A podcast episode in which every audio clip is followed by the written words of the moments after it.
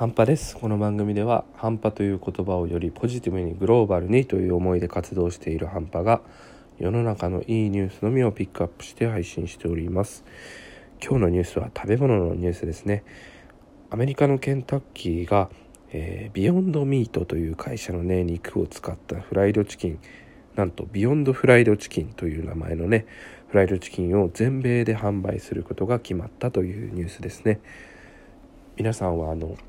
えーとまあ、リアルな豚とか牛さんじゃない肉って食べたことありますかね？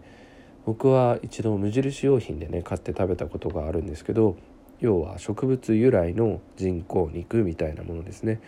でこれがあのもうアメリカではもうそこら中にあるケンタッキーで販売されるというニュースです。でビヨンドミートっていう会社がですね初めて人工肉でえー、市場に上場した会社でかなり有名な会社なんですけどその会社が、えー、ケンタッキーと一緒に作った Beyond Fried Chicken ということですね。 Beyond っていうのはあの超えるみたいな意味がありますけど意味的にフライドチキンを超えるような美味しさみたいなね意味も込められているのではないでしょうか。でこれは実は2022 20年度とか、えー、2019年度にテスト販売が行われてたみたいですけど大体完売したみたいででもう今回実際にねあの全店舗で売り出すということみたいです。ちょっと期間限定になるのかもしれないけどこれはね全米のっていうことはかなり大きなインパクトなんじゃないかなと思います。今こういう肉がねあの注目されるっていうのは2つ主な要因がありますよね。一つがえー、環境問題に対するアプローチともう一つが、えー、食べ物を食べる人のね健康的な問題へのアプローチがありますね環境問題の面では今どんどん地球上では、ね、あの人口が増えていてこれ以上ね、えー、家畜という言い方僕あんま好きじゃないですけどね牛さんとか豚さんを増やしていくっていうことは難しいと考えられていますね。要はあの牛さんとかはあの植物をね食べて穀物とかを食べて育つから牛さんを育てるには穀物とか植物を育てる畑もないといけないんですよね。で今どんどん人が増えている中でそういう場所がもうとにかくなくなってきているということで、まあ、このままねあの生の肉を食べ続けるってことは環境的にあんまり良くないっていう議論がされているのが一つですね。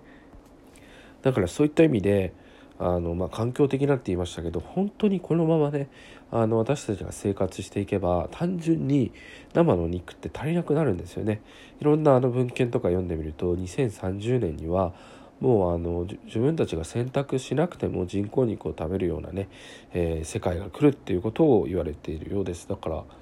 あの、まあ、なんで今回こういういいニュースにしたかっていうのは、えーとまあ、今話しちゃうと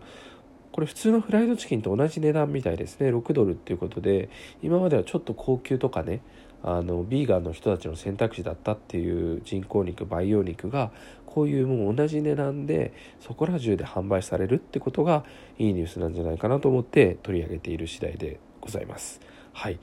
で今ちょっと出てきましたけどもう一つ健康的なあのアプローチとして、えー、注目されているっていうことなんですけど植物由来のタンパク質っていうのを動物由来のタンパク質じゃなくて取りたいっていう人が結構いるんですよね。まあ、ダイエットの面であったりさっきみたいにあのビーガンっていうね、まあ、思想的問題で、えー、植物からしかタンパク質を取りたくないっていう人たちにはとってもこういう肉は嬉しいですよね。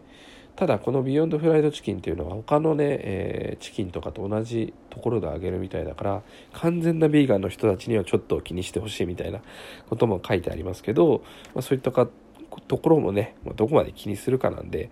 えー、まあ、ビーガンとかねベジタリアンの人も、えー、ぜひこういうのを興味持ってみてはいかがでしょうか。今アメリカではねマクドナルドもねこのビヨンドミート社と同じような取り組みをね今やってるそうで今後売り出されることがあるかもしれないっていうことですね。日本ではまあ買おうと思えばいくらでもねネット販売とかいろんなとこで買えますけどマックとかねケンタッキーとかではまだまだ導入されていませんよねただ本当にもう5年10年の近いうちにはねもう普通のグランドメニューの中にこういう人工肉培養肉が入ってくる未来は見えてきてると思うので、まあ、地球の持続とかね体の健康のためにも少しずつ人類が慣れていくってことは大事なんじゃないかなと今回思わさせる思わさせられたニュースでございました。今日のニュースはここまで。Take it easy!